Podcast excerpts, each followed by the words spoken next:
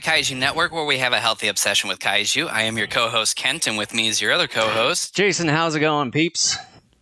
So this one and only podcast episode that we're doing for the month of May in the year of our Lord 2023 is going to be devoted to the 25th anniversary of TriStar's Godzilla. And wait a minute. Yep, I hear footsteps leaving Oh, the podcast wait. now. So I could probably see a mob for me right now. yep, yep. Uh, there, I, I see it. So, um, we're doing this because obviously 25th anniversaries are a big deal, um, and the '98 Godzilla film, uh, regardless of what your opinions are of it, um, it, it's it's still a pretty big deal of a film. That even if you are not a fan of it, this movie. Uh, did a lot of positives. And anybody who has listened to this podcast long enough knows that I am a huge lover of this film. I am a huge supporter and defender. I'm not saying it's the perfect movie. I will say right out of the gate, though, and for the umpteenth time in the 11, 12 years we've been doing this podcast, that um, I do think fan reaction to this movie, even two and a half decades later, is way out of proportion. Um, you know, Mhm. some saying it's the worst film, and it's like, ah, you know, if you're really being objective, like two thirds of the Godzilla franchise at least is worse than what this movie is. But we'll get into some more of that details later. Um, we're not here to start a flame war, but we're here to talk about the legacy and to, and and to also celebrate this movie. Mhm. And so, before we get into that, Jason, housekeeping. Yeah, as usual. Um, if you're watching us on YouTube, if you see a subscribe button down below, make sure to hit that subscribe button as well as uh, smash the like button uh, down there. And uh, you can follow us or you can find us everywhere, all in one place at our link tree link that you see right on your screen there forward slash Daikaiju Network.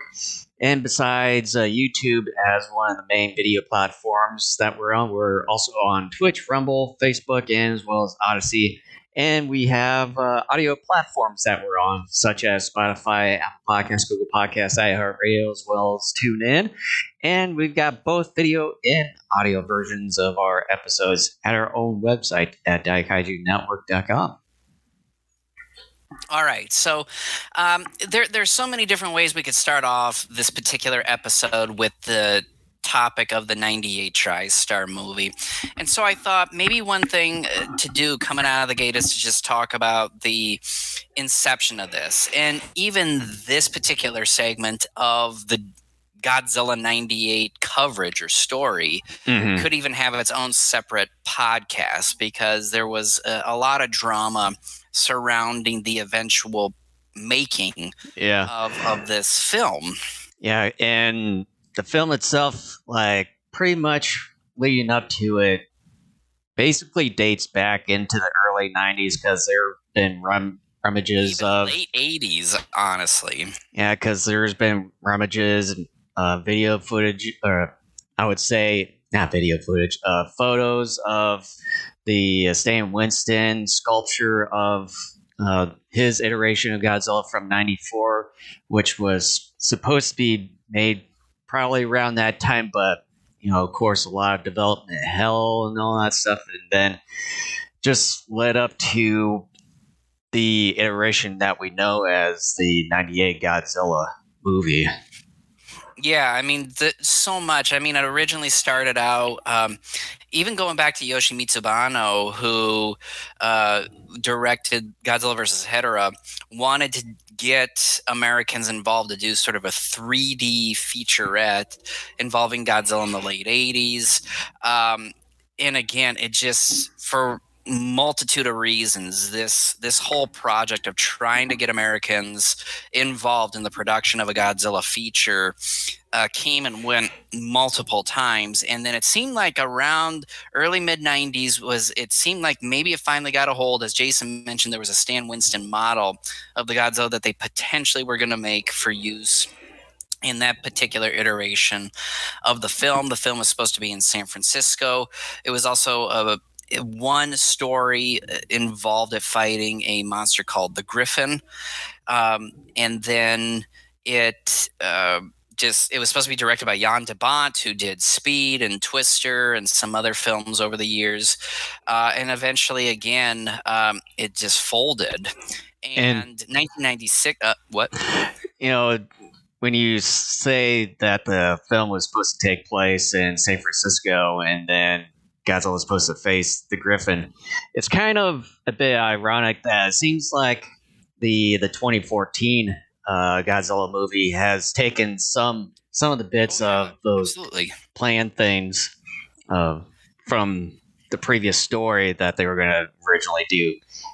You know, filmed in San, San Francisco, and then you have the Griffin, you know, a weaned uh, creature, and then you have the MUTOs where uh, basically one of them was weaned in a way. So it's you can say it's a bit of a nod to that original story that was originally supposed to be made. Oh yeah, that was intentionally done. Yeah, yeah, of course. And I think anybody who thought, you know, who has seen the treatment of the '94 film would at least appreciate the 2014 film a little bit more because, in many respects, yeah, it sort of is an homage to kind of that lost idea. Mm-hmm. And one of the screenplays written during that time was developed by the writers of Ted Elliott and Terry Rossio uh, both of which, at least for me, I equate with the original Pirates of the Caribbean trilogy um, of films, and they've done numerous other things. And of course, they get involved. They're given story credit, at least partial screenplay credit for this 98 film. And then, of course, 96 rolls around. Uh, Roland Emmerich and Dean Devlin, buddies in filmmaking. They did Stargate. I, I, don't remember if they did any other movies prior to Independence Day other than Stargate.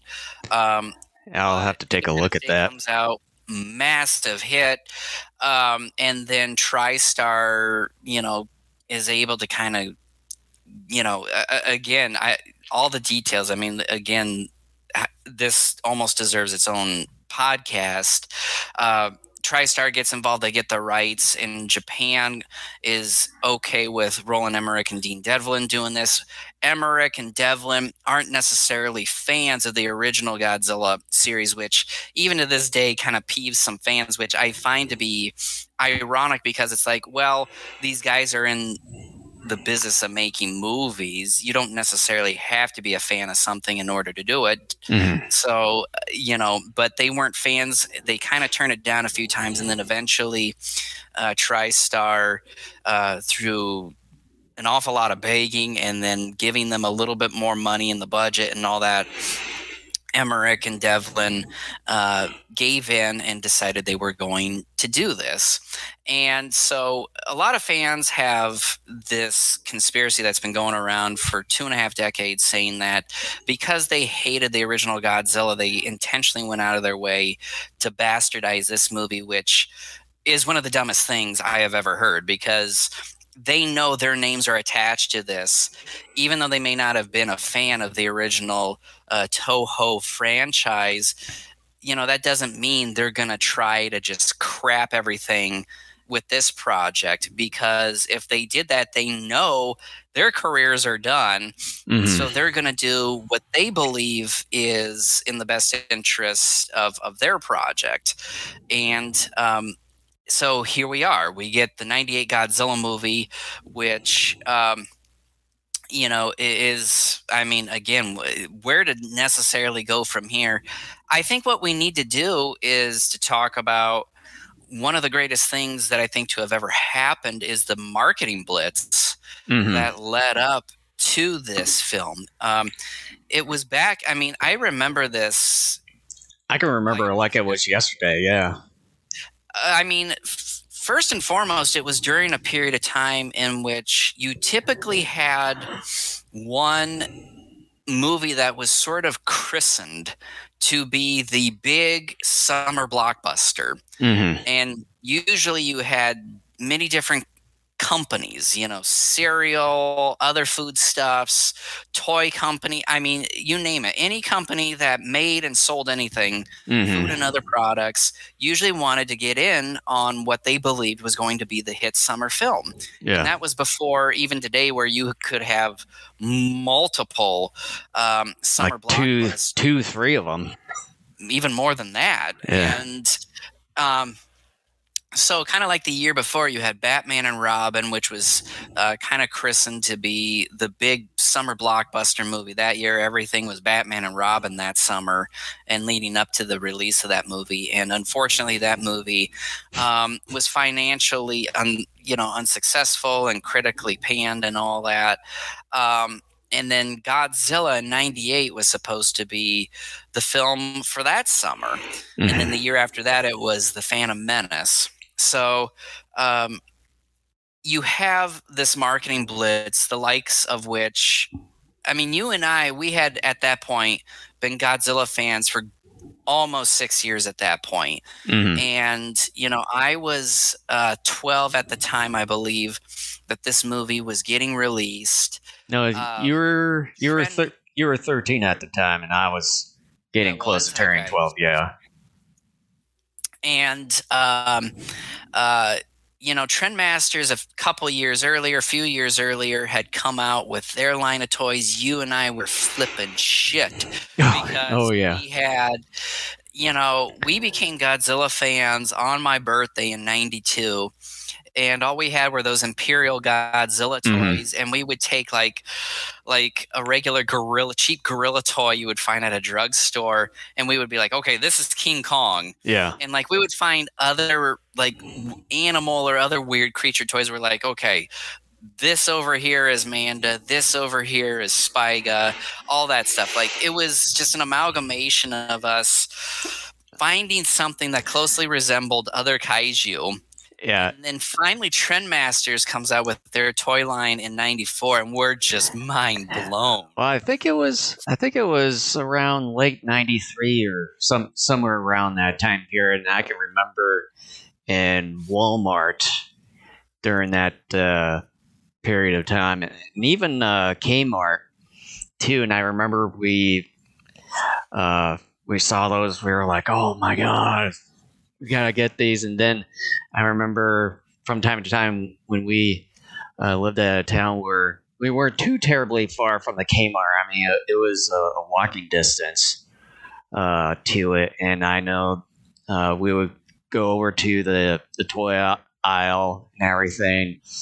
There'll be a section full of the Trendmaster Godzilla, King of the Monsters, which was the first line, which you can see kind of back there with that giant Godzilla there, and then right next to it later on was it transformed into Godzilla Wars. I think it was was it ninety six or something of the sort when they switched over to Godzilla. 90, it was a 95 because mom and dad yeah. were house hunting and during one of their trips uh, on house hunting, they uh, stopped by KB, uh, not KB, but Toys R Us, and I got one of the Gigans, the the Gigan that roared. And mm-hmm. Gigan became a part of the Godzilla line when Godzilla Wars came out.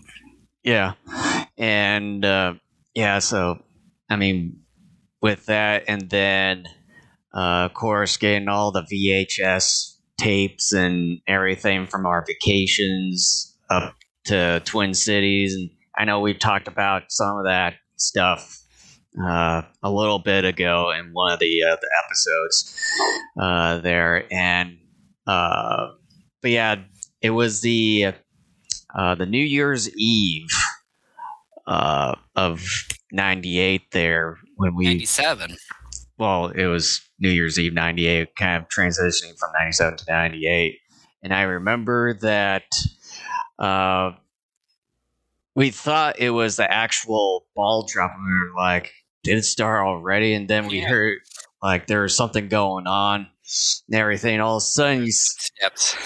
see this tail hitting the uh, the ball drop, the crystal ball uh, thing, and then smashing in, and then got that glow uh, logo, kind of like the one that uh, Kent's wearing right now, the the glowing board mark, and it said Godzilla. I can I can remember both of us turned our heads. We were like, "Holy shit!" yeah, we're like, "Mom, Dad, there's a Godzilla movie coming out next year." I'm, and then I can remember that we were like, I can, I can remember we were so stoked once once that happened, and then just the whole blitzkrieg of you know the marketing thing that Kent had mentioned, and then going up, uh, uh, as I mentioned, the Twin Cities on our vacation where we got a couple of the 98 figurines and everything. I think it was uh, after the movie came out, but Trendmasters made those too. yeah, uh, I've.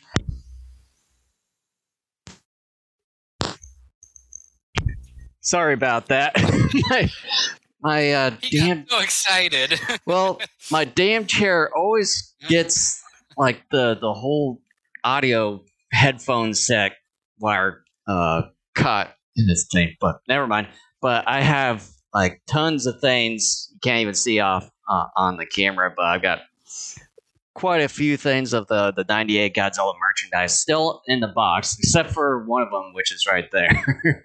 hmm Yeah, I mean, the marketing for this thing was incredible. And I know a lot of fans still remember how the design of Godzilla more or less was kind of kept secret. Mhm. But the design eventually leaked out.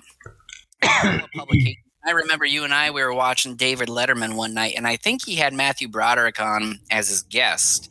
And the little clip that they showed from the movie was the clip in which Godzilla emerges from underneath uh, one of the New York streets in the film, and he comes face to face with Matthew Broderick Mhm. in that scene before he heads over to the flat eye in front of the Flatiron Building to chomp down the fish and and then we have our first sort of action sequence between the military and Godzilla within the film and I, I was and, and still am I love this design a, a more um, sleeker dinosaurian type of design um, uh, of of Godzilla Mm. and um, I love it. A lot of people hate the fact that it's based off a water dragon.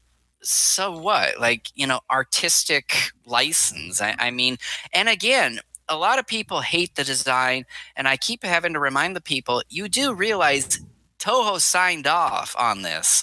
Mhm. Nothing could move forward within any part of the production of the film without Toho signing off on it. They signed off on this design. They signed off on how the story goes Yep. and and all that as well. Everything got Toho's approval, and I find it so funny because um, a few years later, starting with GMK, Toho started becoming uh, incredibly immature by poking fun at this Godzilla, and uh, they did it in that movie. They did it again in 2004's uh, Final Wars. I'm like, you guys signed off on this, like, like Well, why are you backing away from it? Well, you had some. You had some. Uh oh. I think. Nope. Nope. Never mind. Uh, well, you had some of the directors and everything. You know, with Final Wars. You know, kind of siding with the fans and everything. You know, as It's- far it as the design. Of course, Mm-hmm. Yep. it was definitely pandering, um, but The I, design. I mean, the marketing for this thing was incredible, and then of course the reaction. Uh, you know, the movie did bananas. Its very first week made a lot of money. It's still, even though starting by the second week financially in the box office, it tanked. The movie cumulatively worldwide still did very well and in fact its uh, box office numbers if you adjust it for inflation uh, is on par if not even actually a little bit better than what the 2014 movie uh, did in 14 so the movie still financially made a profit but because of the incredible backlash from fans there we never got the supposed trilogy that was going to come of this and instead we ended up getting the animated series which was a very good animated series All, all Uh, because uh, people didn't really like the design of Yeah. the Godzilla right there. I mean, come on, but at least a lot of the fans admittedly do like the the animated series, which I mean, and it mainly and it's and it's yeah, and uh, and it's it's a bit interesting too that you know that they say they hate the movie, but then you know they go on to say that they like the anime version. So it's a little bit of hypocrisy it- in a way, but based yeah, like what you said, a bit two faced, but you know, with the continuing on with the story basing off of the first movie, and uh, yeah, it's overall it was really good for what it did and for as long as it uh, premiered on TV. Yeah, I mean the the cartoon, as far as ratings goes, did very well. but a lot of the fans, the reason why they liked it, outside the fact that there usually was a monster of the week on there, uh, a lot of fans were saying they liked it because Godzilla shot fire, and I'm saying he did in the 98 film because when you see him blast his atomic breath the first time when you look at it around his tongue you're seeing the flames come out and around which mm. signifies he had it he just didn't use it a whole lot in the film mm-hmm. and um, you know i, I don't want to be um, you know spending a ton of time on like fan reaction and the hypocrisy but i do think that is one of the legacies of this film is you know, not just how well it did in the box office and also how it was received in the opinions of critics and fans. But I think, too, the fact that even to this very day, there's still a large pocket of the fan base that really is very hypocritical and I think very unfair in their criticisms of the film because um, a lot of the fans hate the film for really one of two, if not both reasons. Usually because they don't like the design and or because this Godzilla was a mutated water dragon. Mm-hmm. And um, it's it's so funny because um, you know, the Japanese Godzilla stood upright. And at the time of the original Gojira, paleontologists thought that, yeah, your theropod dinosaurs stood more upright like a person and dragged their tails. Obviously, decades later, they realized anatomically that just was not possible for them to do that. And so you have a more dinosaurian version. And a lot of people say that this is nothing more than, you know, a Jurassic Park ripoff well, considering the science of the time and the fact that this was a movie that was, you know, in production going all the way back to the 80s, I, I, don't understand the, the the thinking people have, well, it's just cashing off of Jurassic Park. They were trying to make this damn thing for years, if not like a before Jurassic Park. finally, right? And I don't understand the the thinking, and a lot of it goes back to just how a lot of fandoms are anymore, where there's usually something within a given fandom that unites a lot of hatred um, within that fandom of something involving that. Like, uh, for example, within the He Man universe, New Adventures of He Man, that TV series, late mm. 80s, early 90s, tends to be you know, kind of one of those um, sticking points within the He Man fandom. With Star Wars, it's you know the prequels, if not the, the the new trilogy of films that just recently came out.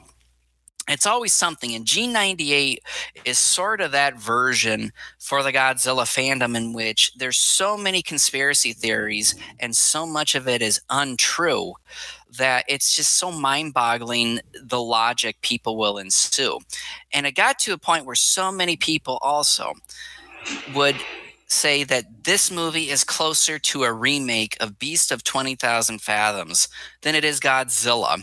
And so I kept testing people. I would be online, and I even did it recently here uh, three weeks ago, uh, where a person said the same thing. It's like a remake of Beast of 20,000 Fathoms rather than Godzilla. And I keep telling, and I keep asking people, why do you think that? Because nothing about this movie, other than the fact that it's a giant reptile attacking New York, nothing about this movie is anywhere near like the Beast from 20,000 Fathoms.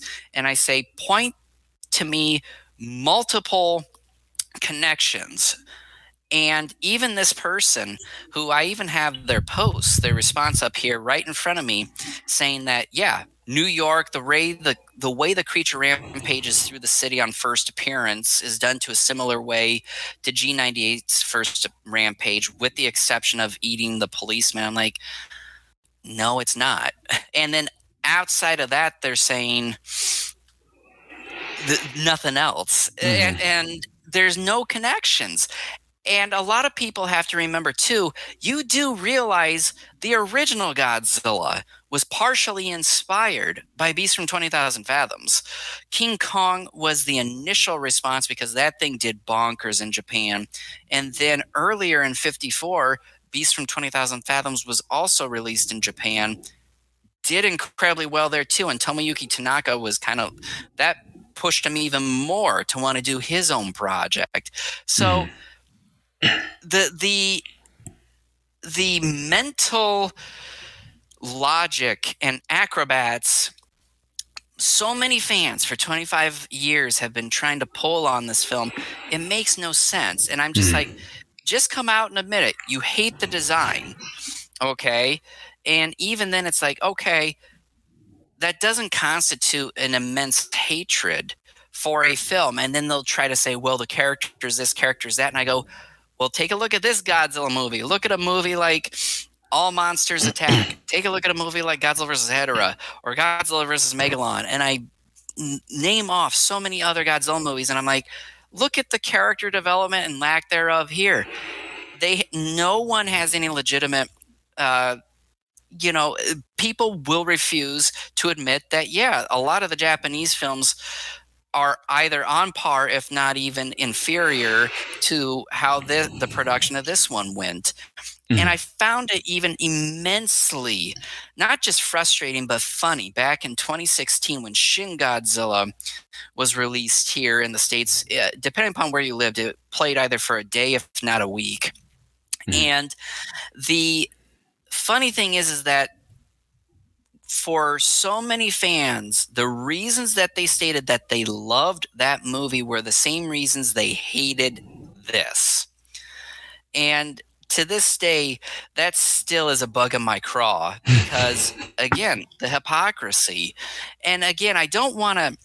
A lot of people are probably rolling their eyes and they're saying you're shitting on the fan base.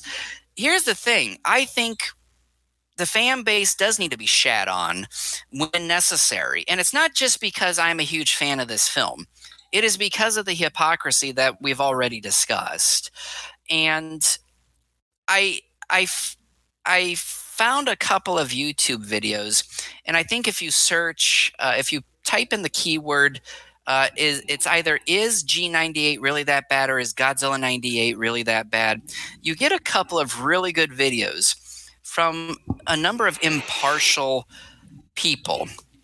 And they sit down and one of them has a guy where he has a live feed for about 35 minutes and he's kind of having a conversation with people who are on his live feed discussing this movie. And he's basically saying kind of like I've been saying look it isn't the greatest movie ever made but really what's the problem that so many people have here? And even he goes through and tells people no that's bunk because it happens in this movie. Like how can you say you hate it here when in this other movie or so the same thing happens if not worse? And so he basically says the standing that fans have on this movie really is by and large unfounded. Mm-hmm. Even if you hate the design, truly, if you are if you objectively hate the design of this Godzilla, it still doesn't necessarily pan out to be this ultimate hatred of the film overall. And so I didn't want to really do this because I know it's such a hot button issue, but again, it's because I do care about this fandom, and that's why I bring it up. I need I, I need the fandom to be consistent, is what I'm saying. Is that okay? I'm okay if you don't like the movie, but give me legitimate reasons. And then when I start having a dialogue with some of these folks, I go, okay, but in this other Godzilla movie or two, this happened. Well, you know, there is this bias for whatever reason and i'm even seeing a little bit of that with the monsterverse movies how there's kind of this pocket of the fandom that hates the monsterverse movies and i'm going wait a minute you guys finally were given everything you complained that did not happen with this film mm-hmm. and now you're hating on that look i have been very upfront on the podcast in recent years as these MonsterVerse films have come out where I've said there are aspects of even the MonsterVerse films I don't like, but by and large, I think the MonsterVerse as a whole. Yeah, and I you and I even covered the MonsterVerse as a whole in our what was it summer of twenty one podcasts that year. Yeah, I think so. And and I know that when we reviewed uh, Godzilla King of the Monsters when when that movie came out, and I and I know both of us have said that one of the biggest gripes that we kind of had with that movie was sort of really pandering and leaving some of those member berries from the past films for the fans and everything. Otherwise, it's it's still a really good movie in the MonsterVerse, but of course, that was sort of our uh, biggest gripe was kind of the whole pandering uh, for the fans.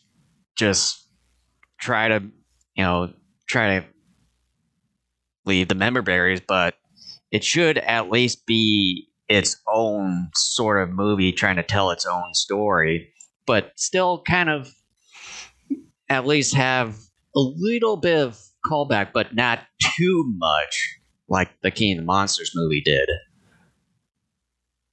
hmm Yeah, I mean, I, I just like and and it's sort of as frustrating because other kaiju podcasts rarely if at all will confront its own fan base. And i think you have to periodically when you think a fan base is being unreasonable. And i've always believed the fan base was very unreasonable with this film. And i've noticed over the years a lot more people have gotten to a point where the argument is it's a really good monster movie, but not a good Godzilla movie, or it's not a Godzilla movie. There's still folks out there that are saying not a Godzilla movie, but a fun monster movie. They're they're playing the, the these mental gymnastics.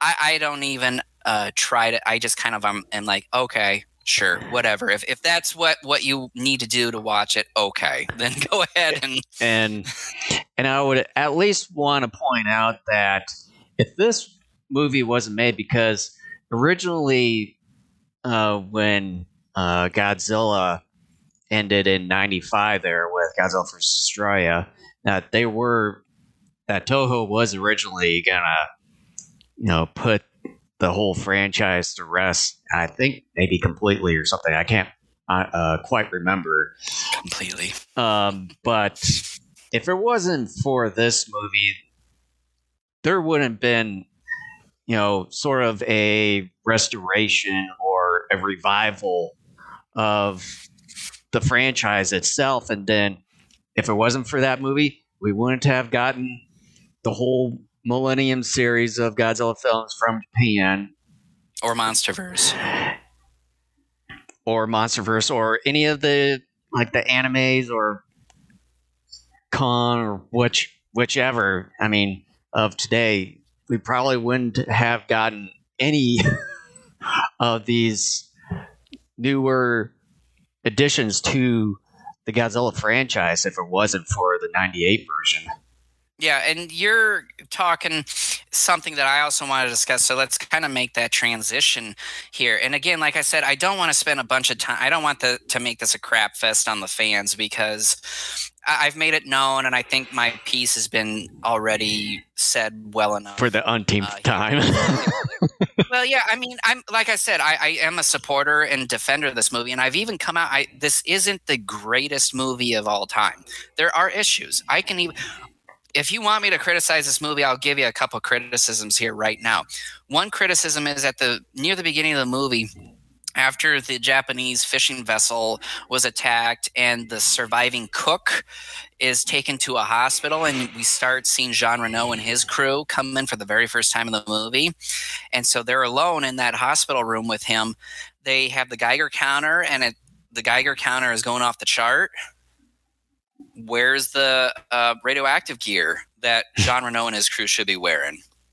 whoopsies you know like there's there's a big whoopsie do there you know and I will even admit some of the animation of Godzilla in a few sequences isn't necessarily all that smooth. It's a little jilted in some scenes too.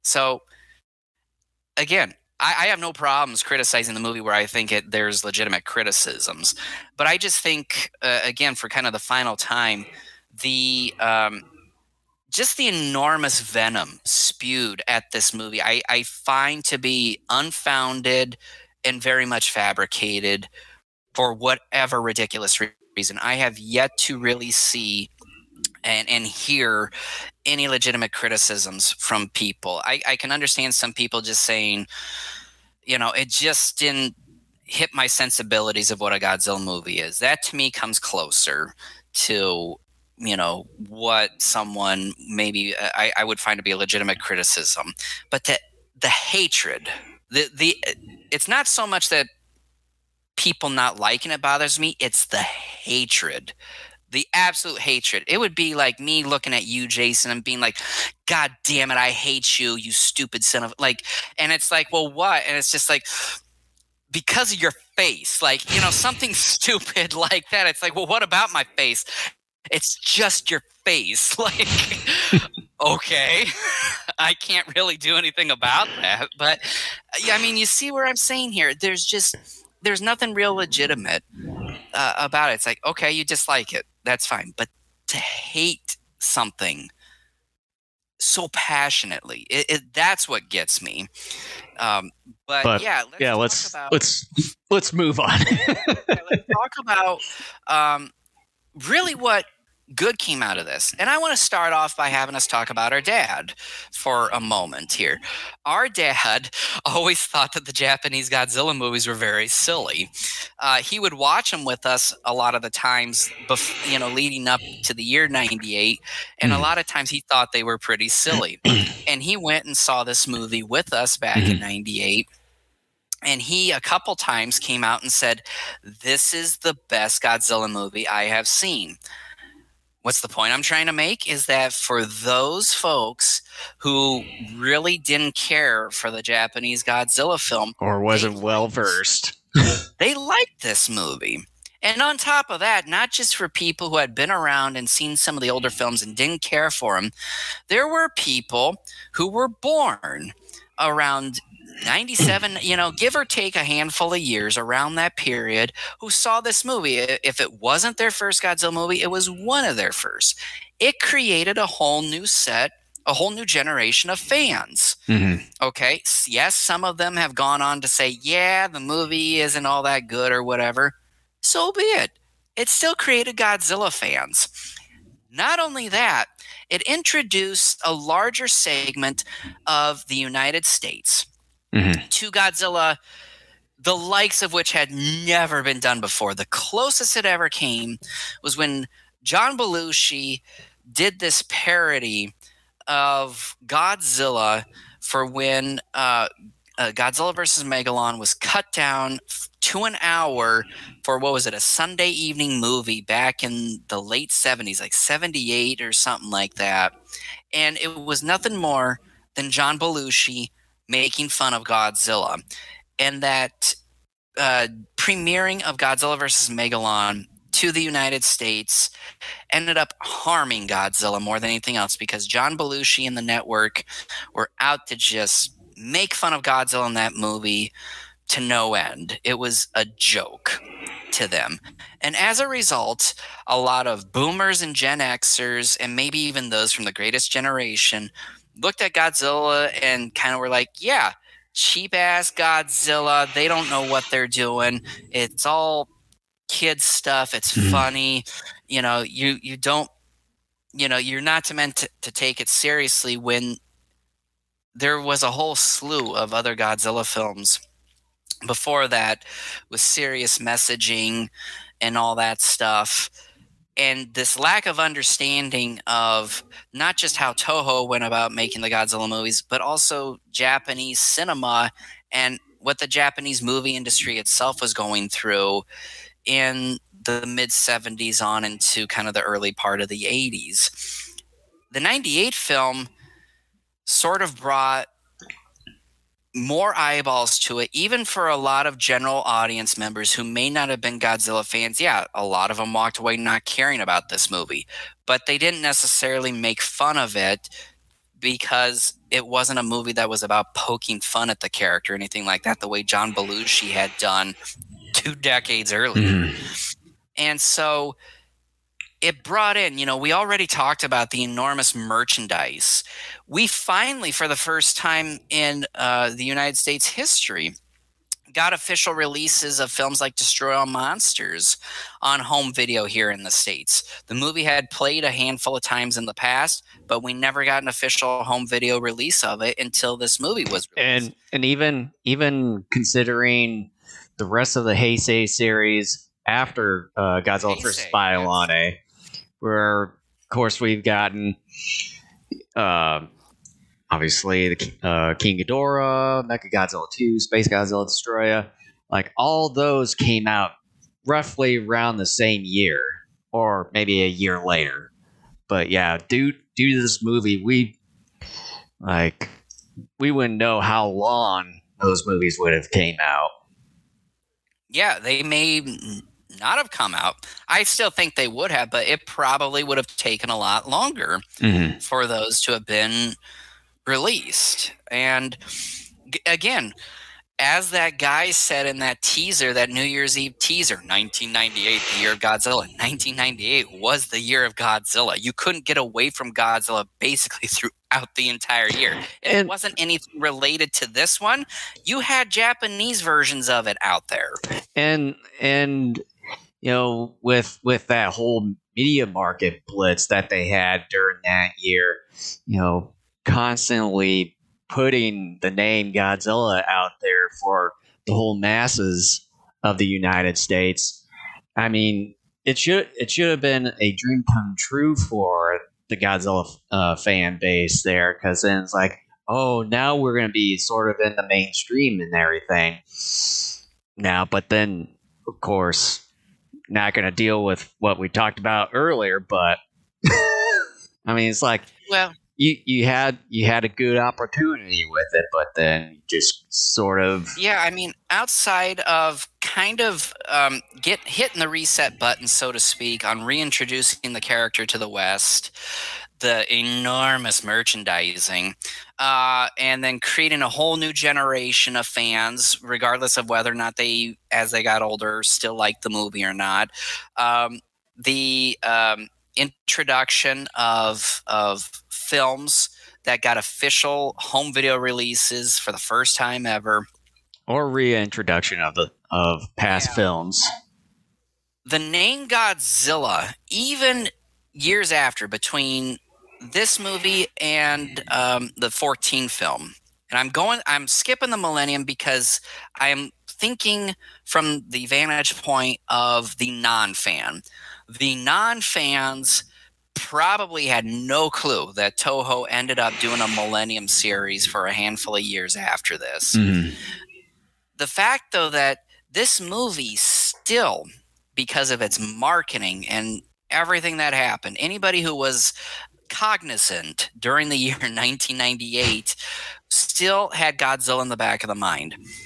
As Bob Eggleton likes to say, with anything Godzilla that comes out, it's all good because mm-hmm. what it does is it throws the name out there and it gets people to think about it.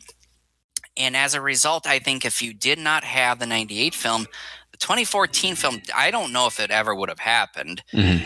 But at the same time, I don't think the 2014 film would have necessarily uh, gotten some of the eyeballs it ended up getting, along with some of the the uh, continuing MonsterVerse films. All those a lot of that was the result of kind of what happened with some of those initial films in the MonsterVerse. but yep.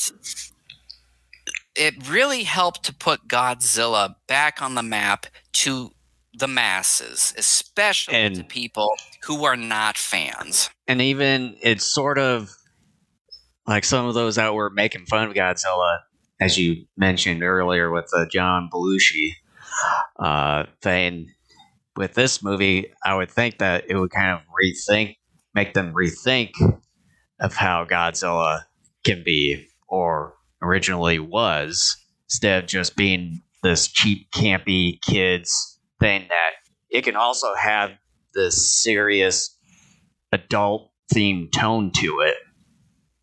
Yeah, because there are Japanese films that tackle that. And that's something I want to tackle in just a moment here because I, I there's something I want to bring up involving this particular movie that I think a lot of people don't realize you can view it as. But it really, I, I mean, take a look at it, it's something I realized I keep forgetting is going on. It's going on right now, even as we speak, in that Godzilla is everywhere. Mm-hmm. he may not be like everywhere, everywhere. But I can, I guarantee you, I can, I'm not kidding. I can go down to my Target about three miles away and I can find Godzilla figures there. Even, even at the, uh, the local Walmart here in, in a small town of uh, Iowa. it's like I've, I can, I've even, I've, figures. They, they still even have some of those, uh, was it the Mego, uh, Ultra Sevens here. and I um, once in a while at that same Target can find like these lapel pins. I forget who makes them and, and what they're called, but they've done them in Disney characters and stuff too. They're yeah, I know. I've seen them. Big. I know. I've seen them. Seen some of those uh, at the Target where I used to live up in uh, the Twin Cities. There. Yeah, and I can head to the Walmart half a block away from that Target. I can find that one Godzilla board game I can find Godzilla Funkos. You know, we were talking earlier how when we first became fans, all we had were those Imperial Godzillas. And then Trendmasters came along a year and a half, two years later.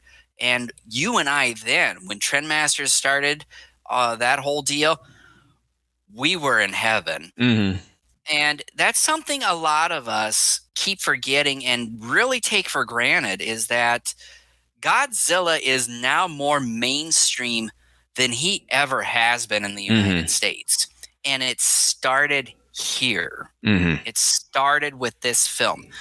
Even if you hate this movie with every fiber of your being, that helped to usher in a new era of Godzilla recognition here in the West. And it's, as they say, the rest is history. Mm-hmm. And you can say it can be like a revival, like in a revival period, or you could even say, say, a golden age sort of thing. Because if, like I said earlier, if it wasn't for the '98 Godzilla movie, uh, Toho wouldn't have probably wouldn't have made the Millennium series, they probably would still have the franchise put the rest there. We wouldn't have gotten uh, the couple of the uh, anime shows or uh, the the anime movie on Netflix. There would have especially gotten the MonsterVerse uh, movie there, but um, I don't know if Toho would have actually kept the promise of keeping the franchise uh, quote unquote dead after the uh, Godzilla uh, uh, after the Godzilla versus Destoroyah movie.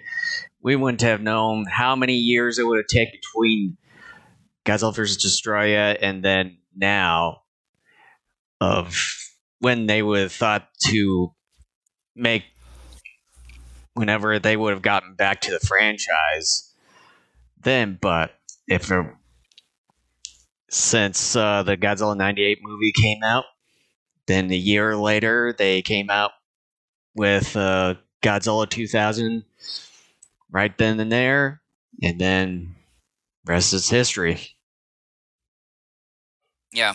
And I want to transition to kind of and this is something I talked to you about a while ago and like I've said I wanted to write an article about this and I still might do it. I, have been wanting to do it on our website um, and then, it, unless there's some other things you want to talk about too involving this movie, I want to um, potentially end this show talking about the movie itself. Eh, you and I, like, when we watch the movie, what do we think of it? What do we like about it, etc.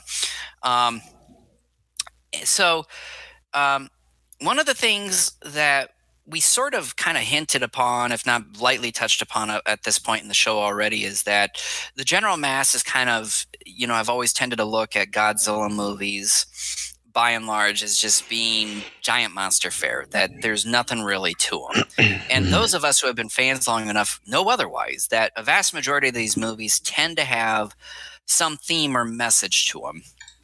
And um, 98 is no different. And I have heard a number of criticisms over the years from a number of people who don't like the movie saying this isn't Godzilla. That, um, you know, the, the original Gojira was about being anti nuclear and all that. This movie doesn't do that.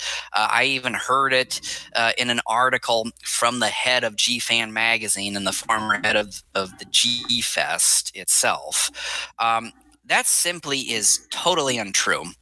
And I will start by saying that I don't know if Emmerich and Devlin intended for the theme to be this, but it is a theme that I have noticed more and more every time I watch this movie. And it's a theme that I think begs to be really studied and to really be focused on by human beings and i'll get to why in just a second so like obviously like i just said the original gojira anti-nuclear you know we're entering a nuclear age nuclear weapons could be the downfall of mankind etc raids again slightly kind of plays with that too, but it's more of a general monster fare film. You have King Kong versus Godzilla.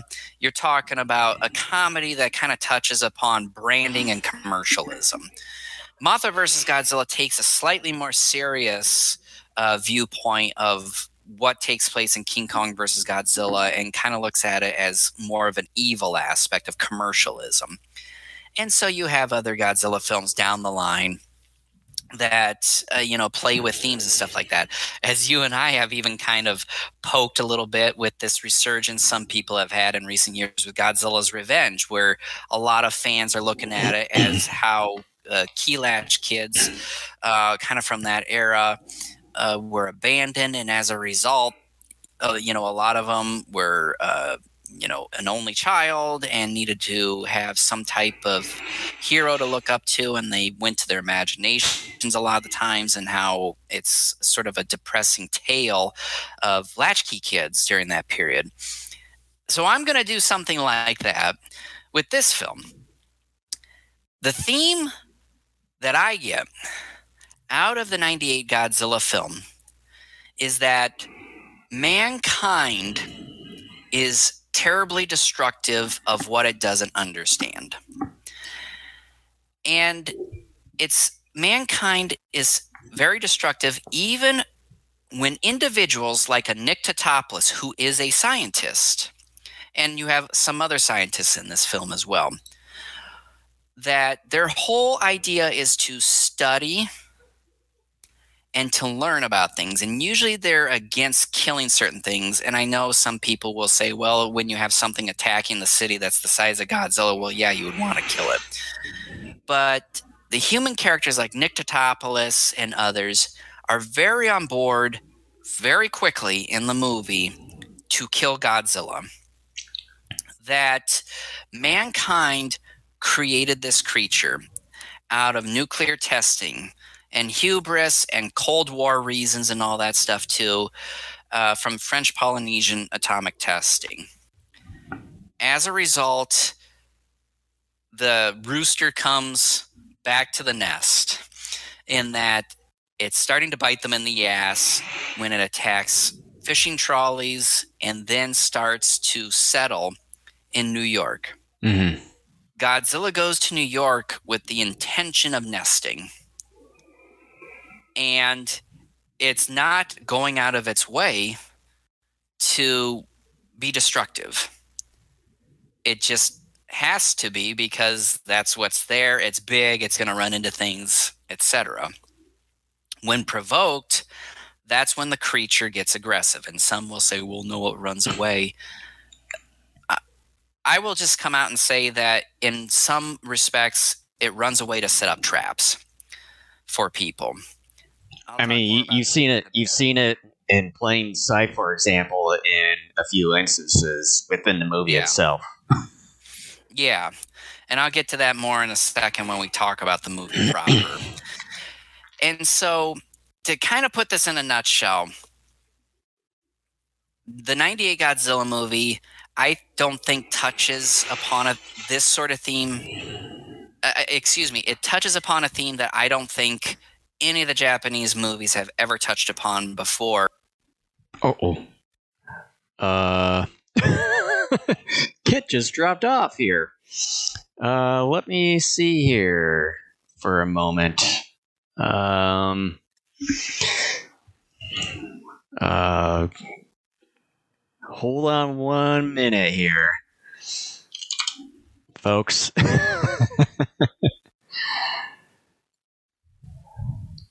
uh, I'm gonna be uh, messaging him here. Uh,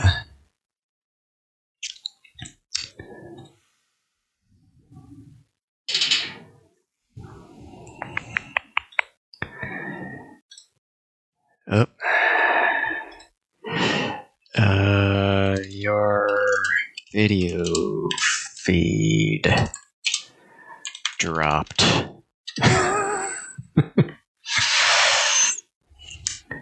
So, um, I'm probably.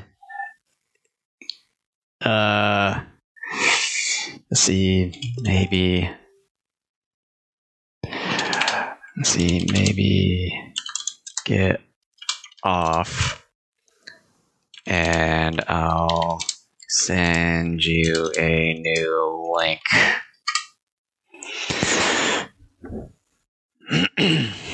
Not sure what the heck happened here. Okay, so. Oh, there he is. Yeah, Okay, there you are. the whole. I've been in the room the whole time. Oh, I well, for some. and all that. Oh, well, for some reason, your video feed on the main thing here just suddenly dropped off. Yeah, I don't know why. Yes, I'm. I'm not sure why either, but apparently, when I went into the uh, thing here, you were still in there and just uh, connect you onto the stream. So I now we're good. because I was about to drop knowledge, and I think someone wanted to cut me off. yeah, some. Yeah, some someone dropped in like uh, little gremlins or something that didn't like the movie still to this day, 25 Yeah. years later. Yeah. Well, anyways, what I was about to say was that this movie touches upon a theme that I don't believe any of the Toho films have ever touched upon before, and that is man being this destructive creature.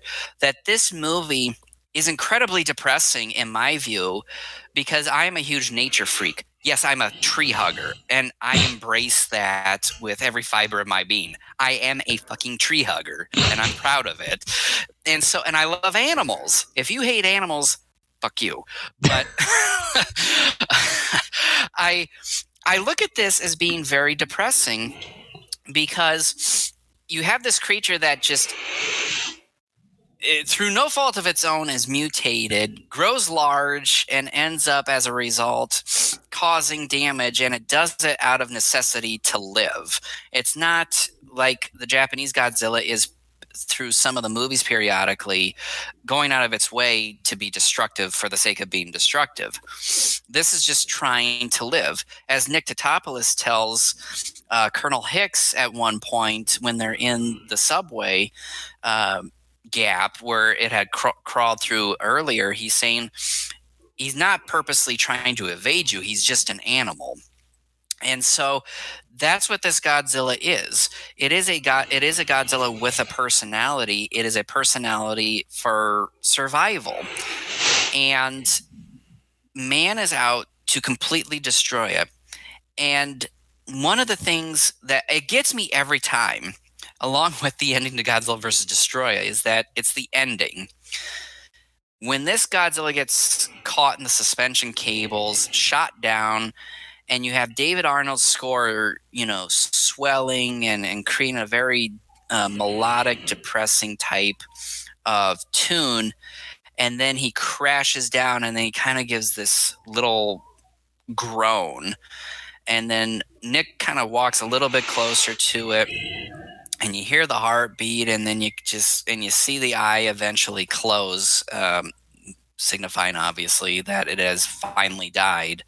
Um, it is very depressing. And in the background you have people celebrating. And then of course it's this very brief sequence of other people uh, other characters in the film celebrating the death of godzilla. And even though i think we're supposed to be cheering the demise of godzilla i look at it as very depressing. Because here you have this creature again through no fault of its own just having gotten in the way or being uh, involved through nuclear testing in the French Polynesian Islands decades earlier, and it mutates. And it's just trying to survive. And it's killed because people are assholes. I mean, I'm just going to come out and say and to try to just be as blunt as I can about it. People are assholes. I mean, we are a very destructive species. It has been proven, for example, that we are the reason that a number of mammals from the Pleistocene period did go extinct because we overhunted them. We went out of our way to kill some of these species of mammals uh, because we are just a destructive species. And you're seeing something like that play out here with the 98 film. That even though you have scientists on board whose whole sort of teaching and philosophy should be to study, not destroy, I understand again the creature the size of Godzilla in a metropolitan area. You can say you make exceptions for it, but they get on board very quickly with wanting to destroy this animal as well. That mankind, at its core, regardless of whether they are military personnel who are trained to kill or scientists who are trained to study and want organisms kept alive at least for a while to understand them. Mm. that man at its core is a very destructive species that they may understand a little bit of what they're going up against but ultimately don't care because if something gets in their way they want to kill it. Godzilla happened to get in their way of the largest metropolitan area in the united states. As a result they're like yeah let's just kill it. Let's not learn too much about this thing and why it is what it is. And so that's, in a nutshell, how I have viewed this movie that the theme is man is destructive of what it doesn't understand. And even though man is responsible for this creation, it still will go out of its way to kill something that it doesn't understand. That mankind by nature isn't as inquisitive as it likes to think. I don't know. Do you have any response to that or ideas as far as to that particular theory of of, of how to view this film? Uh,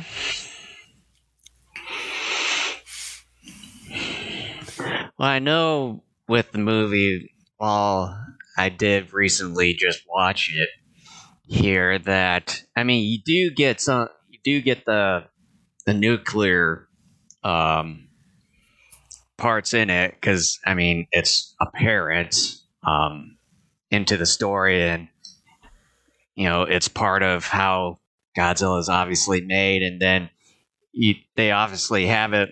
You know when uh, Matthew Broderick's character Nick Tatopoulos, they're studying the worm like these uh, earthworms earlier in the movie there uh, nearby Chernobyl, and then of course I mean, it's it's still part of the DNA of the movie itself, but then also sort of kind of deep diving more into sort of studying the creature Godzilla in a way where whereas a lot of the uh, the Godzilla movies previously leading up to this one really haven't done that a whole lot. I mean, they do get a little bit into uh, studying Godzilla in a way, but I think it's the closest they come to with uh, Yamane.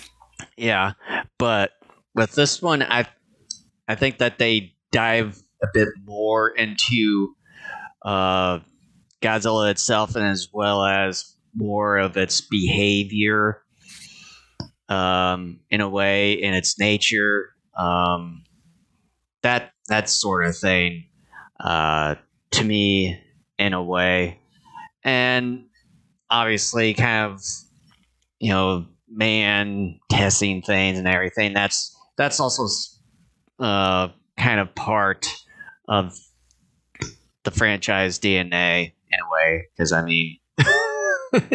it's sort of part of the whole lore from the very get go uh, there. So, I mean, it uh, I, for me, I think it takes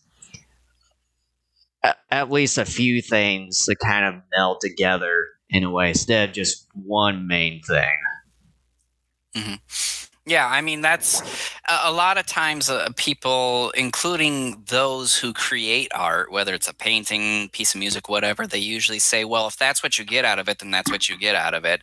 And that's what I've gotten out of this '98 film is that, um, you know, one of the things that Godzilla fans long enough have always said. Um, you know there tends to be themes in a vast majority of these films and i do think that there is a theme here with the 98 film and that a lot of people just because of you know just intense unfounded rage or um just i i don't know for whatever reason have just sort of refused to see it. And i think that is how i have viewed it uh, anyways that that's a message that runs through the course of this film. But um unless there's something else you want to discuss, I thought we could discuss the movie itself. You know, things we like and, and things we want to touch upon and, and that sort of thing. Yeah, I can't think of anything else. Yeah. One of the things I want to discuss is Godzilla himself, not just his look per se, but his personality.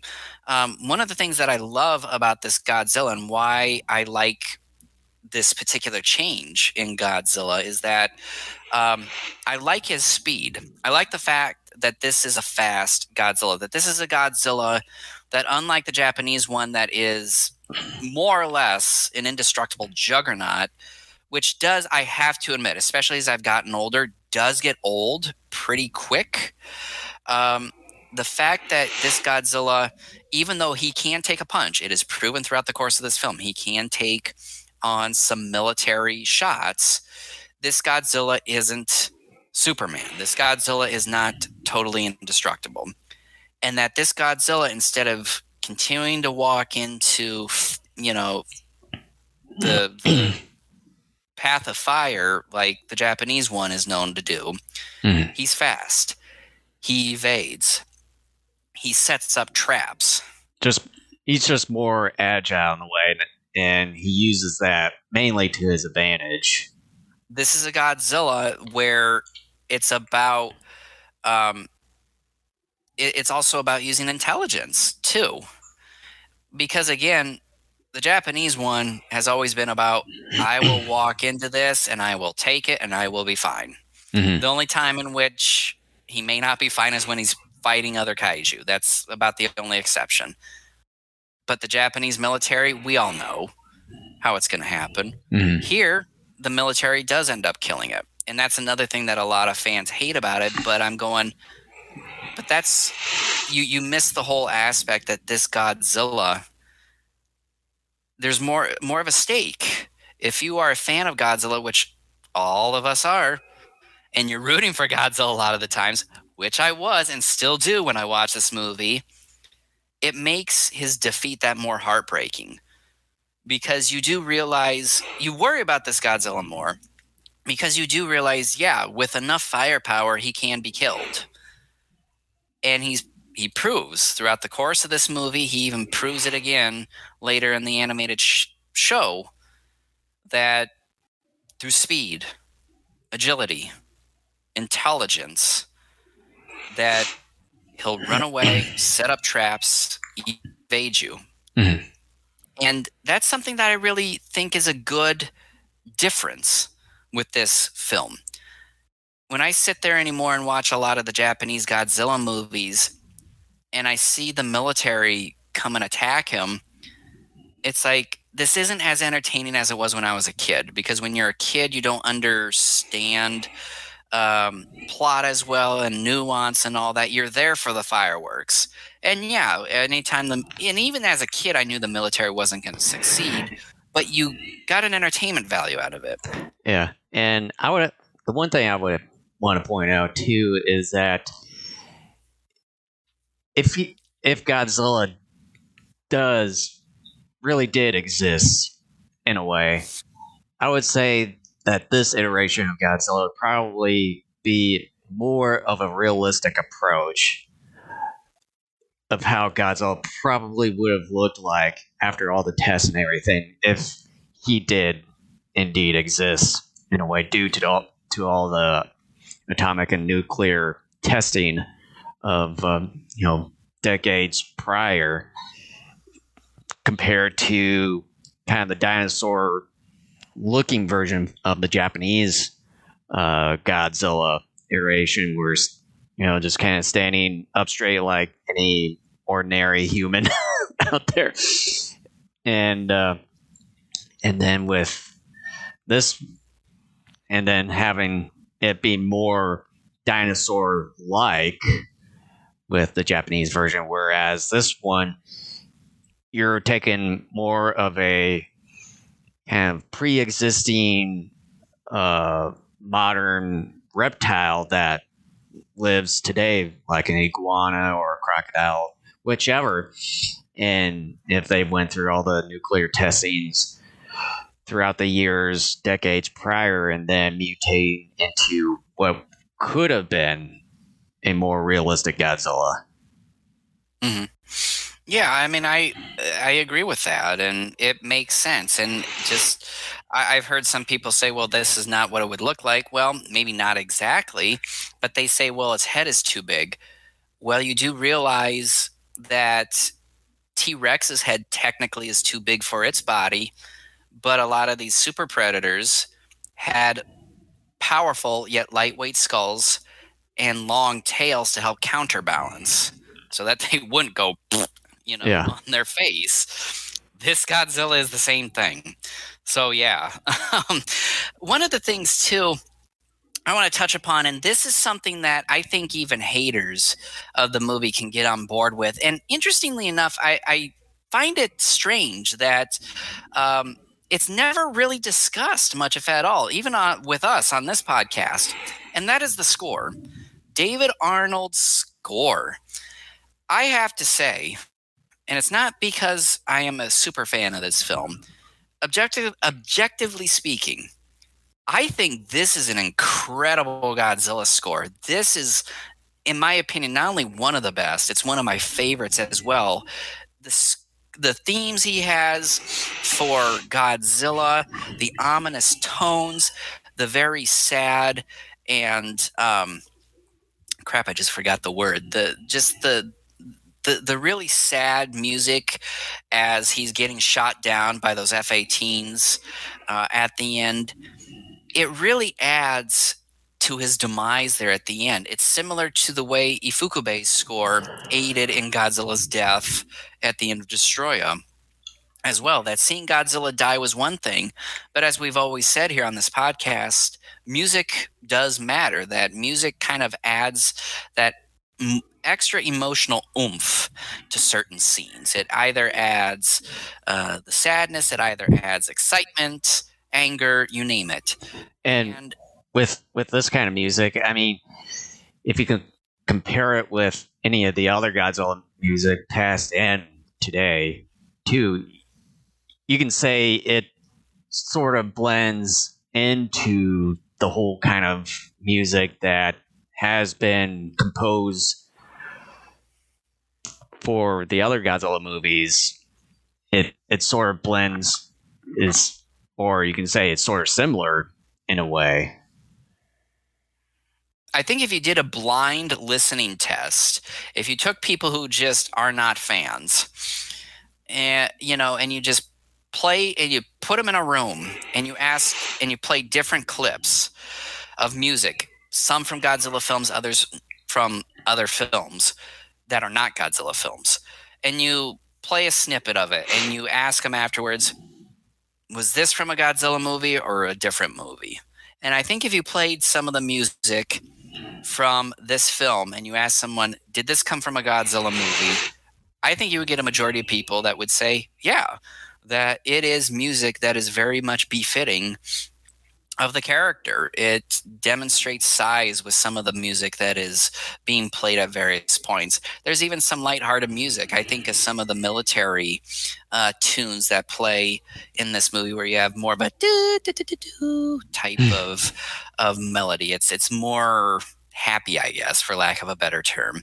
I think David Arnold deserves more credit here. Um, I, I think even with haters, there are a lot of people out there that admire the scores of these films. And I would think that even if you don't like this film, you would get on board with saying, yeah, I mean, the music is very good. It's very listenable. It is, in my, like I said, in my opinion, it's one of my favorites. And I truly, objectively do think it is one of the better scores within the Godzilla franchise. Mm-hmm. Yeah. And don't don't bother with Godzilla the album. That just has various artist ones. I think I still like to listen to that though. I like a lot of the music there. I for me, I just want to go for the score, not just the ones of the various artists. Because when I when I bought that, I was like, this is not what I was looking for. it's got a couple of David Arnold tracks. It's like towards the end, but that's um, yeah, that there that's the one that I was really looking for. But I was like, is there any more? yeah, any more of the score like to it? But then it's like, yeah, then there's the whole score with all of his tracks. Why Wallflowers, Green Day, yeah. Daddy, Diddy or Daddy or whatever he's calling himself now. P P Diddy. Um, PP. I mean, I don't know, but I, I I still think the music's good. But um, what do you, what do you I think of the uh, what do you think of the visual effects to the movie? Do do they still hold up 25 years later? Quite a few do. Some of them though do show their age. Uh, I will say this to people though. This movie has been sort of enhanced since the first Blu-ray of this film was released because I noticed it how long ago was it now? I noticed it eight years ago when I bought my first Blu ray version of this film. You could tell that Sony went back. They not only cleaned up the entire film, but they enhanced the effects too, and it's gorgeous. One of these, I, I, one of these times, I need to get me the, uh, is it the 4K Ultra HD version I of the movie. that one, even though I don't own a 4K TV. yeah, yeah. I need I need to get that one of these times because I still have that uh, the Blu-ray one that you're mentioning of. But yeah, I want to kind of see if there's any differences in between them. Yeah, but even if you say watch the VHS or DVD versions of this film, the the effects are what I would say are still decent. There are some scenes where there are computer effects that you don't realize are computer effects, um, unless you do behind the scenes or you pay really close attention. In a way, obviously, those effects are spectacular. When you're talking about like Godzilla and the baby Godzillas, it, it gets to a point now where it's it's hit and miss. Mm-hmm. Um, like I said earlier, um, some of the the visual effects work, even in the enhanced Blu-ray version, it it's you know it's not there. And and isn't. and also some of the practical effects, particularly uh, the baby Godzillas there. Um, you can definitely tell, you know, with the animatronic kind of the whole robotic movement there, where some of them kind of did act out more robotic ish in a way. Um, instead, kind of the whole smooth movement in between, which they could have done a little bit better there. Um, the visuals, in my point, I think quite a few of it's, I would say, still hold up to it. But yeah, um, some of them um, have shown their age uh, in a ways.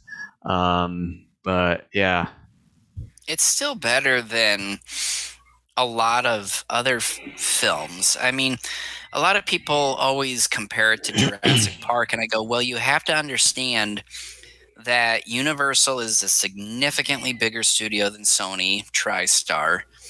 Not only that, they had Spielberg with them, who made sure, and, and Spielberg himself even threw some of his own money at it. Mm-hmm. He made sure that they invested in this new technology, and other studios in general were playing catch up. And Columbia TriStar just didn't quite have the investment in infrastructure at this point in time for what they did have, it worked. I still look at this movie and I go, yeah, not every effect sequence is spectacular, but so what? I mean, it still looks better than sci-fi movies at the time. It still looked better than sci-fi movies that were made ten years after.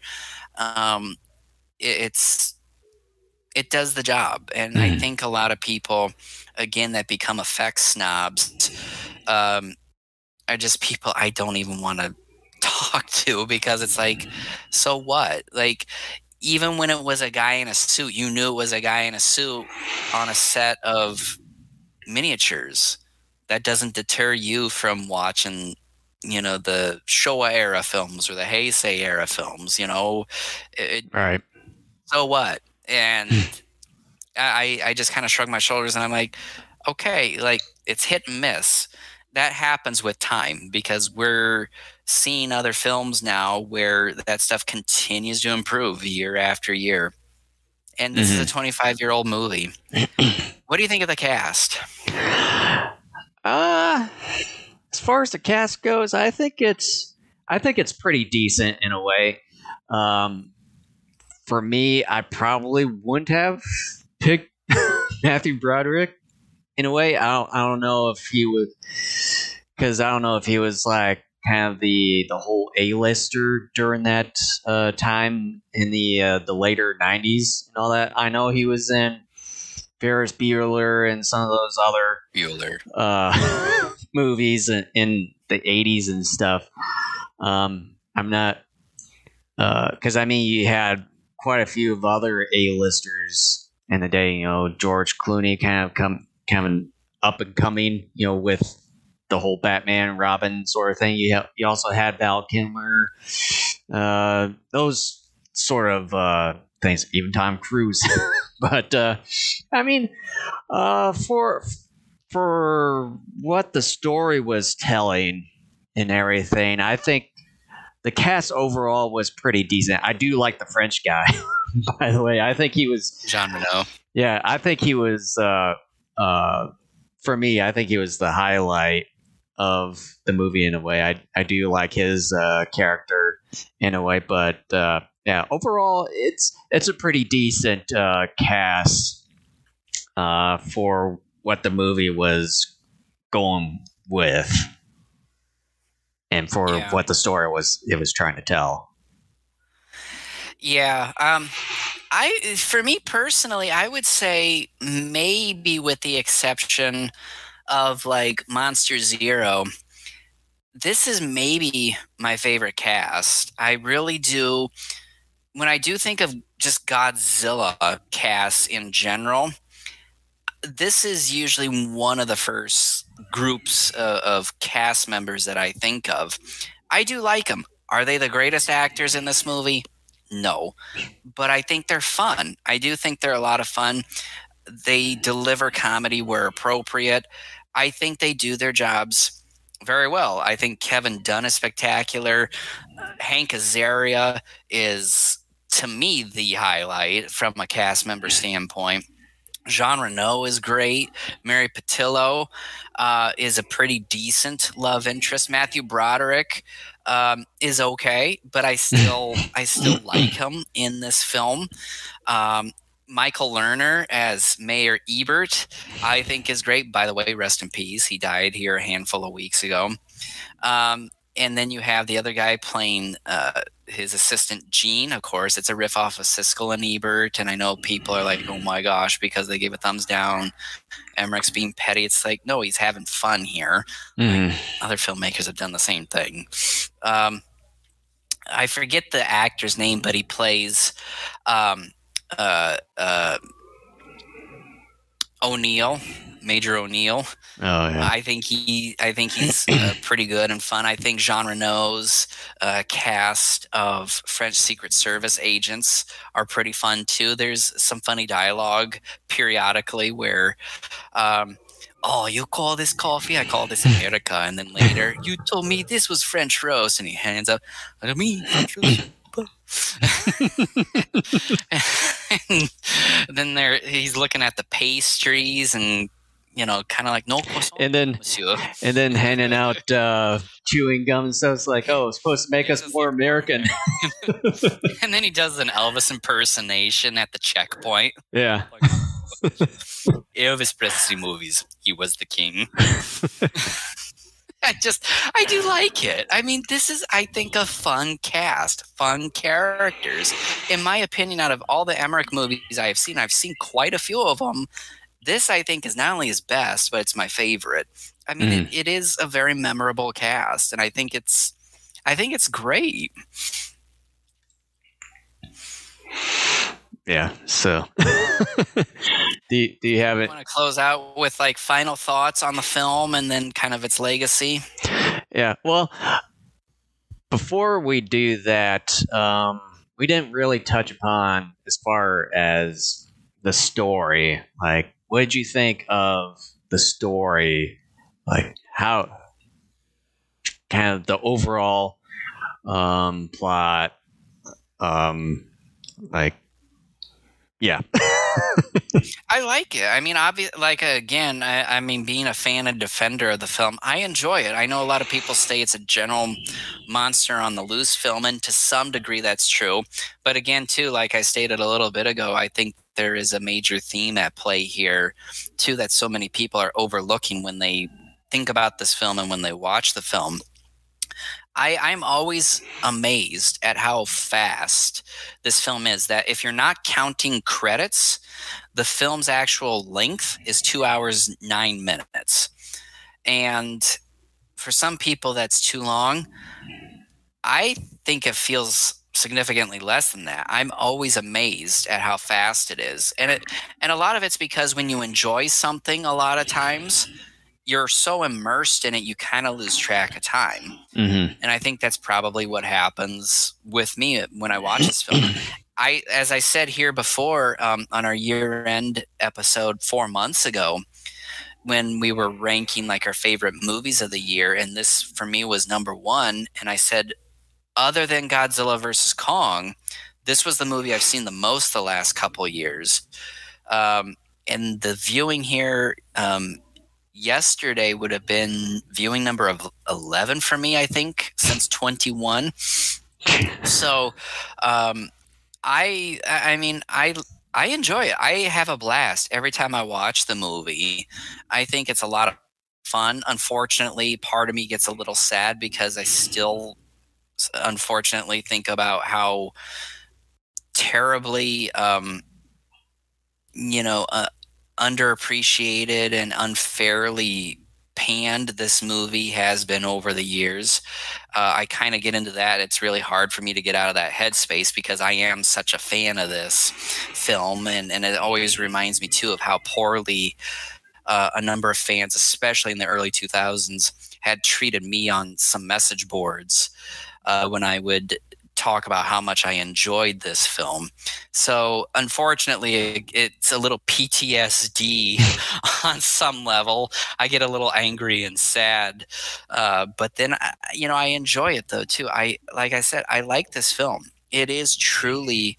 Uh, one of my personal favorite Godzilla movies. It's also one of my personal favorite movies of all time. And I guess I could say that as one of my general overall opinions on this movie as well is that I I think this is a terrific movie that deserves a lot more love than it gets. I love it. It's a really fun film. I have fun with it every time I watch it. Its legacy will always be, I think, um, shrouded in conspiracies that are totally unfounded And controversy. yeah and this is a, a film who really a lot of fans, even if you don't like it, you should appreciate it for the fact that you had that huge marketing blitz, tons of product at the time, especially if you were of appropriate age to where you were aware Name recognition. products were. And then not only that, it helped make Godzilla significantly more mainstream than ever before in this country. Ultimately led to where we are now, where you can find some decent amount of Godzilla merchandise at your local brick and mortar stores because it helped to bring him more to the forefront than he ever had been before. It also helped spawn the Millennium series, spawn the Monsterverse. Yes, those in many ways were a response to the backlash of this movie, I would, but still, I would also, this movie, I would also say spawned other uh, various kaiju movies besides Right. Godzilla, including Pacific Rim. and even then, it helped to make people aware again, and even more so, of the Japanese Godzilla films, and that And the whole kaiju genre. yeah, and people, uh, some of these media companies um, over the last 25 years have released Godzilla movies, Gamera movies, other kaiju films, and other tokusatsu films. They're this, again, even if you didn't like this movie, it made people more aware. It brought in merchandise, it brought in releasing, it And and to me, living in a golden age of kaiju because of the 98 Godzilla movie. and two, we wouldn't have such an like such an easy access to any of these kaiju genre movies and shows if it wasn't for the 98 Godzilla. Because beforehand, it was pretty hard to get access to a lot of the Godzilla movies, even some of the other kaiju, like Gamera, for instance. Because, like, I would say after the 98 Godzilla movie, that's, I would say, maybe about a year or so after that is when I discovered the whole Gamera franchise. If it wasn't for the 98 Godzilla movie, I wouldn't have I wouldn't have the access to other kaiju movies and tokusatsu. Yeah, every fan, regardless of what you think about this movie specifically, every single one of us that is a kaiju fan owes a debt of gratitude to this movie Mhm. just because of that. Because, yeah, we wouldn't be here. We wouldn't without the 98 movie. Yeah. The 98 movie, the, the shadow it casts is large for good or ill, if not a combination thereof. Yeah, we w- we wouldn't have started the podcast 13 years ago. Yeah, I mean, the 98 film, I- mean, it, it is, I forget the term, but it, it it's sort of, it's kind of like a Tom Brady, so to speak, where you have a kind of like what they call a generational player in sports. Um, this Godzilla movie is a generational Godzilla movie Mm-hmm. that people, uh, like I said before, fans, I think, really forget that this movie is responsible for, for so much good within the kaiju fandom in general. Because we certainly would not be living in the era we are in now, in a good sense, without this film. And I think everybody, like I said, for the umpteenth time, even if you hate the film, you still owe a debt of gratitude to this film because without it we would still probably be living in what would be sort of the dark ages where godzilla movies probably would be sparse. God knows where we would we don't know if we would have the millennium era or the monsterverse. Uh, the merchandising people in the west would still probably look at godzilla as nothing more than this goofy kid's stupid product. Uh, We know, probably wouldn't have gotten a whole lot of the, the merchandise behind us. I, and I truly believe we would be more in that deep dark era, more than likely than we would be now, where there is more genuine respect for this property, and it's because of Godzilla in 1998. Mm-hmm. So I love the movie. I will forever love the movie. Uh, one of my favorites, and I think its legacy. Again, I think more than not is very positive because of everything we've just said here, just in the last few minutes. Mm-hmm. That it's responsible for, and a lot of it, a lot of it is good. Mm-hmm. Yep. And so, your final thoughts on the film? Yeah. Um, my final thoughts on the film. You know, it's kind of with when we started uh, following Godzilla and the other kaiju and stuff with Godzilla versus the Sea Monster back in '92. I would say this one is kind of uh, one of the major fabrics in our fandom to not only Godzilla but for the whole kaiju and tokusatsu, simply because of what we just talked about, giving us easier access to not only Godzilla but to other kaiju, tokusatsu movies and TV shows and all the merchandise. Um, everything if it wasn't for the 98 Godzilla movie giving us that easy access to all this and it's one of the one of the major foundations for me and so that's probably one of the biggest takes for me is kind of given us the easy access and given us so much more Godzilla right after that. But um, getting back to the movie itself, it's kind of your usual Roland Emmerich, Dean Devlin movie with the kind of the whole, um, oh, how do you say, kind of the big budget, uh, disaster sort of movie, which with Godzilla,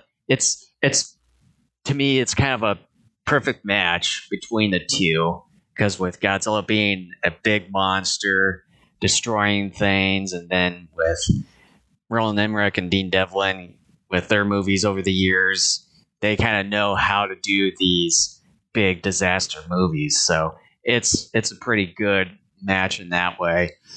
Um, there are a couple of gripes with their, you know, uh, as far as visual effects, yeah, kind of done a little bit of that here. Uh, the cast, like I said, it's decent.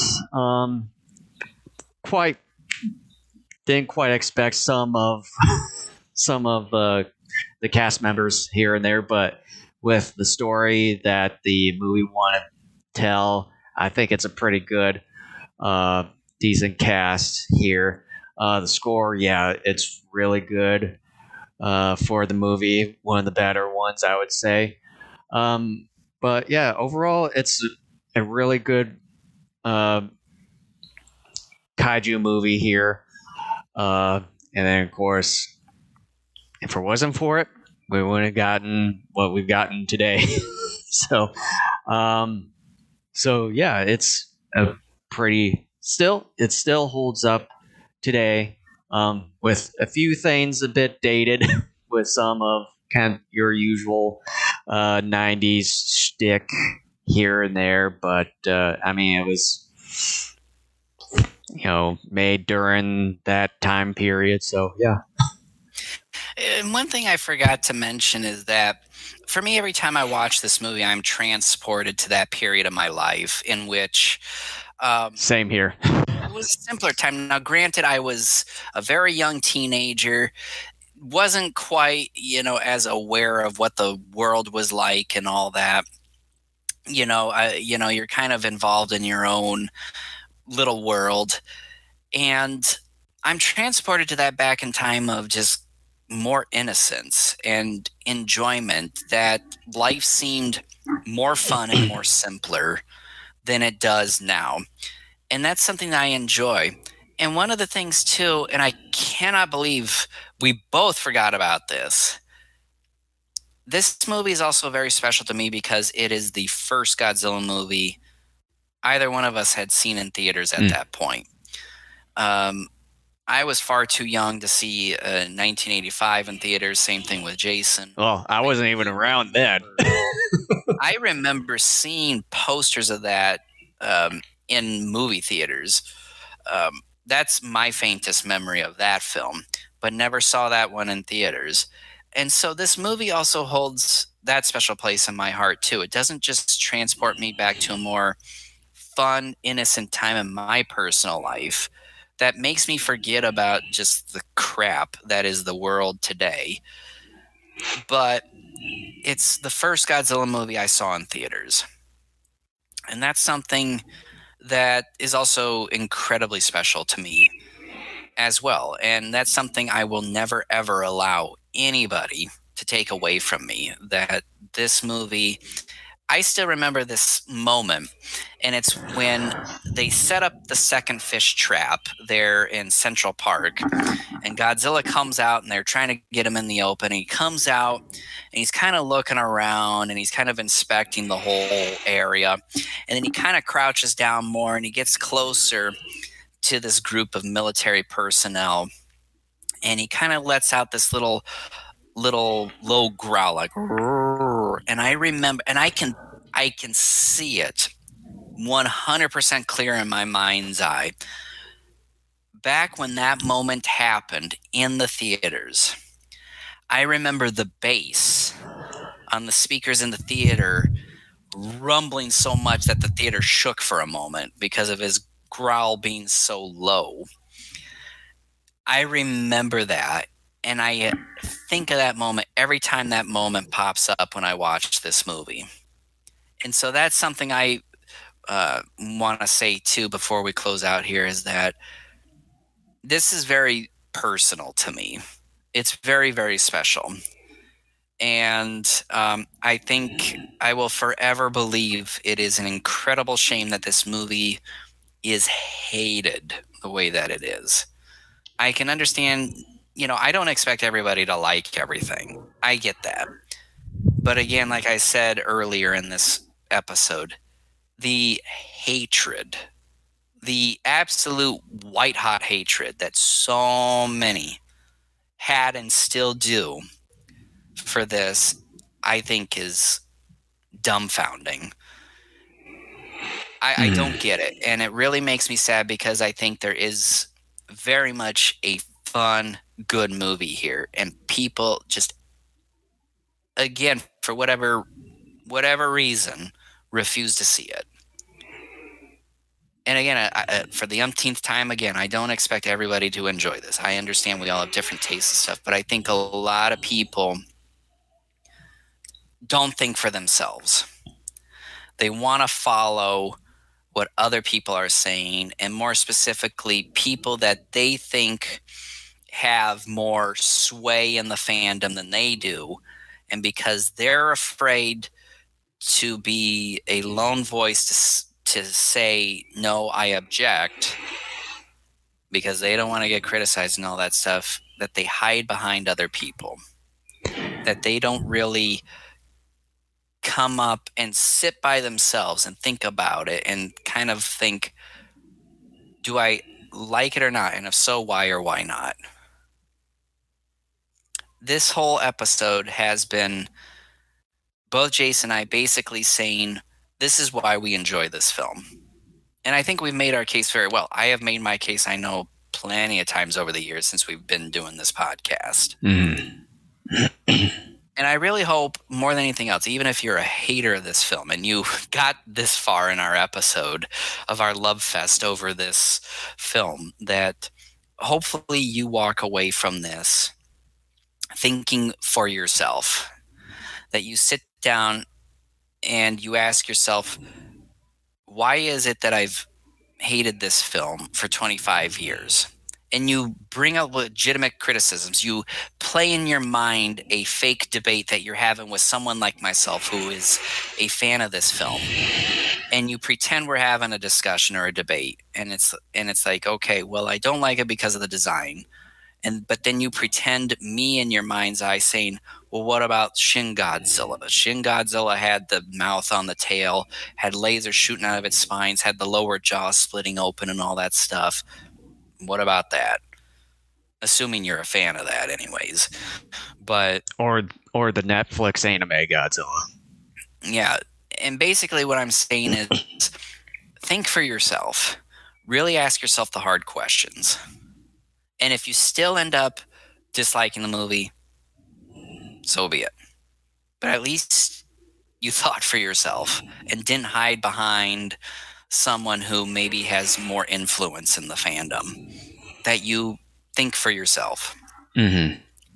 And for 25 years, this is a movie that I think will forever, even long since we're buried in the ground, will continue to be one of those major points in the Godzilla fandom that will always be not just really controversial, but will, I think, be a starting point for at least those of us in the West that got to enjoy more of Godzilla.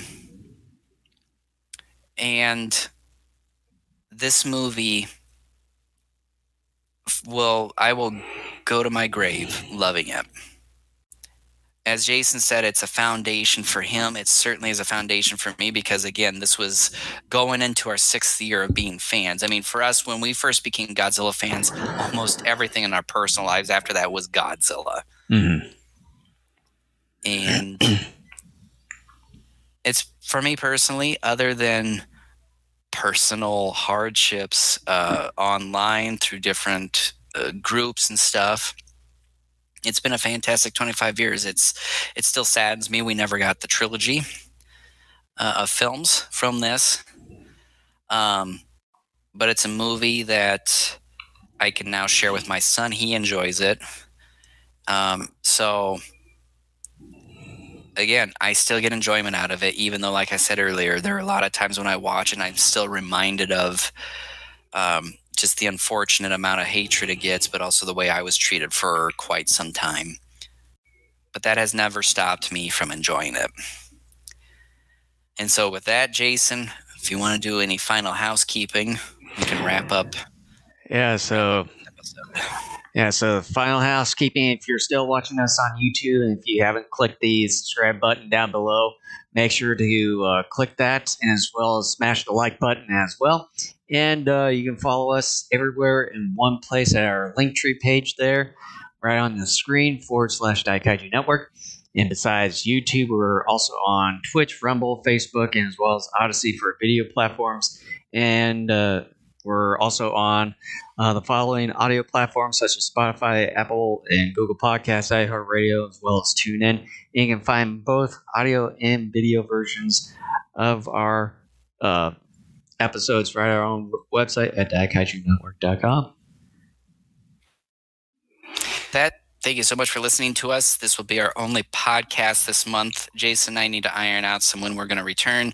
Jason decided to be a lazy American and go take some time off. So, I mean, well, well, it's like uh, besides going to uh, Chicago and Michigan every year, I it's like I haven't been on an actual vacation on my own for six years. So it's like I think it's probably time to do so. So I'm gonna do that. yeah, All Monsters Attack convention is in Chicago at the uh, Crowne Plaza, and seeing some pictures from some of my friends that are there this week, and it's like, oh man, I miss when G Fest was there. Yeah, yeah, it was I? I did, I did see some of those pictures too, and then seeing kind of that whole uh, Balmoral uh, space there that they're using for the convention there. Yeah, it's like you know you have kind of the the vendors and then as well as some of the guests there but then kind of seeing that whole open space it like uh with it being a bit empty it's like i wish there could have been a little bit more to to that uh, the to the main area that they're holding that convention there well, my understanding is that is continuing to grow each and every year. So, mm-hmm. well, even with this one, it's it's its second year. So, but um, yeah. was it? Um, if if my if if my kids weren't in school, I would have gone because I Yeah. really I, I remember at one point earlier in the year, even though I'm not going to G Fest this year, I Both of us, yeah. legitimately thought for a moment of like taking my son out of school Friday and then having us like go to this, but I thought uh, I don't know. Well, I know. Well, I know you and I have talked about like uh, whenever we get back to kind of wanting to go back to a convention that um, kind of thought of this being probably we go to this one next and then maybe sort of try to go to G Fest every other year or whichever. So Yeah. and just kind of see if that's still um, kind of being the same or if they were trying to actually try to make some change. kind of some of our gripes that we've been saying every year with uh, Yeah. G Fest, but yeah. Yeah, I'm gonna keep an eye on All Monsters Attack, hear their news. Um, I would assume within the next few weeks to a month they'll have more on next year. I'm thinking if they're back in that same general area um, next year, I may actually try to go next year. So Yeah, stay tuned for that. yeah, and uh, since I pushed back my Japan trip for another year because I was originally going to go next year, but I decided to push it back to 25. It, I've been kind of in, been kind of thinking about it along with some other places, but it's it's a bit early right now. But uh, I know maybe after I get back from my trip here, maybe start thinking a little bit ahead of time. Yeah. And so with that, thank you so much for watching or listening to us. And we will be back and God knows when. Probably in June. So It'll be June for sure, but so yeah. exactly we have yet to find out. So yeah, with that, we'll see you guys next time.